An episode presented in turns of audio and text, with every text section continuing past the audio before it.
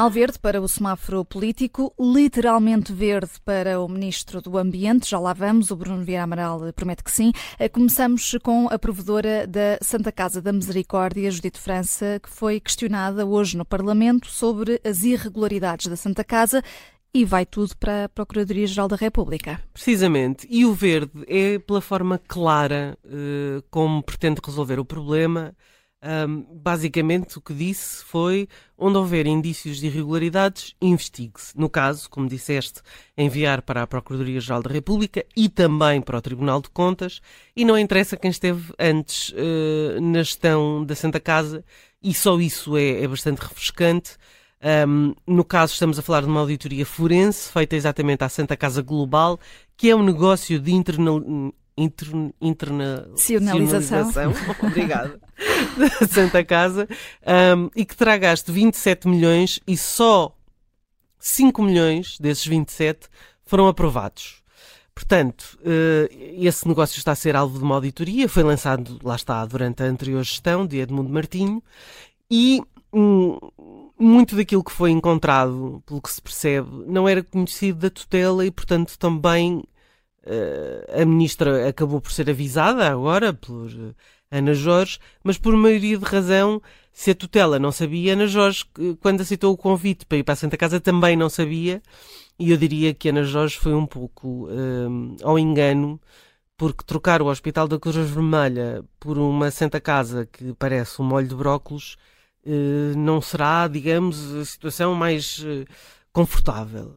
Um, é curioso que, além desta auditoria, há outra, às contas de 2021 e de 2022.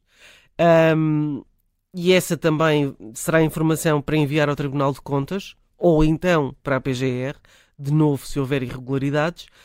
Um, e, e, eu achei curioso porque hoje Ana, Ana Jorge, no Parlamento, foi de tal forma uh, transparente que disse que se houver ligações familiares e que muitas não eram do seu conhecimento uh, e que uh, uh, soube pelas notícias que esses processos vão todos ser revistos. E isso também é bastante refrescante saber que uh, não está pelos ajustes. Uh, Ana Jorge me parece que vai pôr a casa em ordem e é nestas alturas, quando o dinheiro uh, falta, que se descobrem os problemas. Ana Jorge veio dizer publicamente que era preciso rever alguns dos financiamentos um, foi o bastante para ver muita gente preocupada. Uh, a verdade é que, uh, com a redução das receitas dos jogos sociais e prejuízos no tal negócio da internacionalização, uh, está na altura de perceber o que se passa dentro daquela casa, que é uma casa gigantesca. E acho que Ana Jorge está talhada e está com ânimo para, para a missão e não vai ser tarefa fácil. Hum. Uh, e uh, este verde para uh, Ana Jorge, aqui, muito bem explicado pela Judite França. Bruno Vieira Amaral, um verde também para um ministro. Estamos a falar de Duarte Cordeiro, Duarte que foi Cordeiro. alvo de hum. um ataque com tinta verde por parte de pois, ativistas. Pois eu sei que ontem já lhe deram verde suficiente para os próximos tempos, apesar dele ter gostado pelo menos da cor da escolha cromática. Hum. E, e o verde é para Duarte Cordeiro ter reagido com, com tranquilidade, ou com a tranquilidade possível, dadas as circunstâncias, não deixando depois de, de criticar uh, esta, esta ação, mas reagindo naquele momento, uh, não sei se, se por uh, surpresa ou se por fair play, vá, mas re, reagindo de uma forma que eu acho que é de elogiar. Agora, o que eu não percebo, e daqui salto de um verde para um vermelho vivo, também hoje foi utilizado por outros, uh, por outros uh, ativistas. ativistas. climáticos, agora Sim. é assim que se diz. Uh, o que eu não percebo é alguma condescendência com, estes, com este tipo de protestos. Uh, porque dizem que são jovens, é? faz lembrar aquela frase da malta é jovem, não é? Uh, e porque a causa é justa. Ora, bem, toda a gente que adere uma causa, uh, presumo eu, considera a causa que está a defender justa. A questão é que meios é que são legítimos ou não para, para serem utilizados. Eu também posso ser um bocadinho condescendente com a juventude, não é? E dizer que é sempre saudável algum grau de, de, incompreensão entre, entre as gerações, que é assim que a nova geração uh, se afirma, sendo contra as gerações mais antigas, que neste caso são culpadas de todos os males, mas há limites e não podemos criticar aqueles que fazem barulho e gritaria e não respeitam regras básicas de civismo na política e na sociedade em geral e depois bater palmas a quem leva a cabo este tipo de ações e, eh, para mais, havendo ainda pessoas que consideram que não são suficientemente radicais.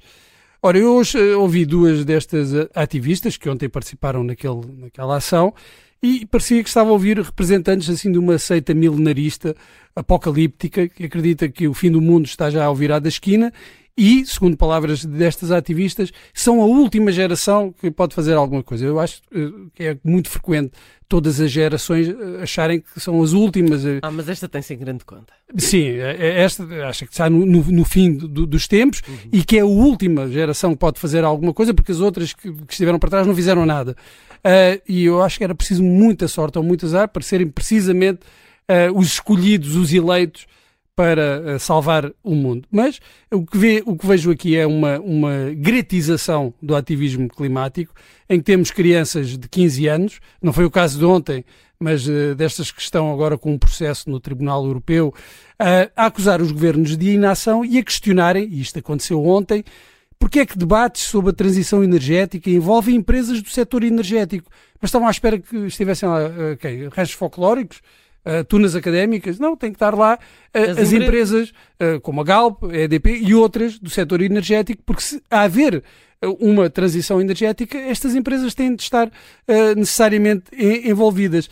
Claro que há governos que são mais ou menos sensíveis às questões ambientais, mas é impossível que um governo cumpra uh, o caderno de encargos destes ativistas sem que isso resulte uh, dizer, na transformação radical com prejuízos e, e com, com, com efeitos incalculáveis para a vida das pessoas comuns. Não é possível fazer essa alteração. Uh, eu percebo. A não ser que essas pessoas, por exemplo, se essas pessoas estivessem na linha da frente de pessoas que podem viver sem eletricidade, não sei, podemos pois, perguntar, uh, não é? É uma, é uma questão de, de, de, lhes, de, lhes, fazer essa, essa pergunta, mas o caderno de encargos, as exigências que fazem, são irrealistas. Não, não, não vão acontecer, não podem acontecer, e se acontecesse, teriam efeitos catastróficos na vida das pessoas normais, eh, que não são certamente estes ativistas. E depois da tinta verde contra o ministro, hoje foi a vez desses ativistas pintarem paredes da fila em Lisboa de vermelho e interromperam uma conferência sobre aviação eh, e, eh, portanto, acabámos por ir do, do verde ao vermelho aqui no semáforo político. Estamos de volta amanhã.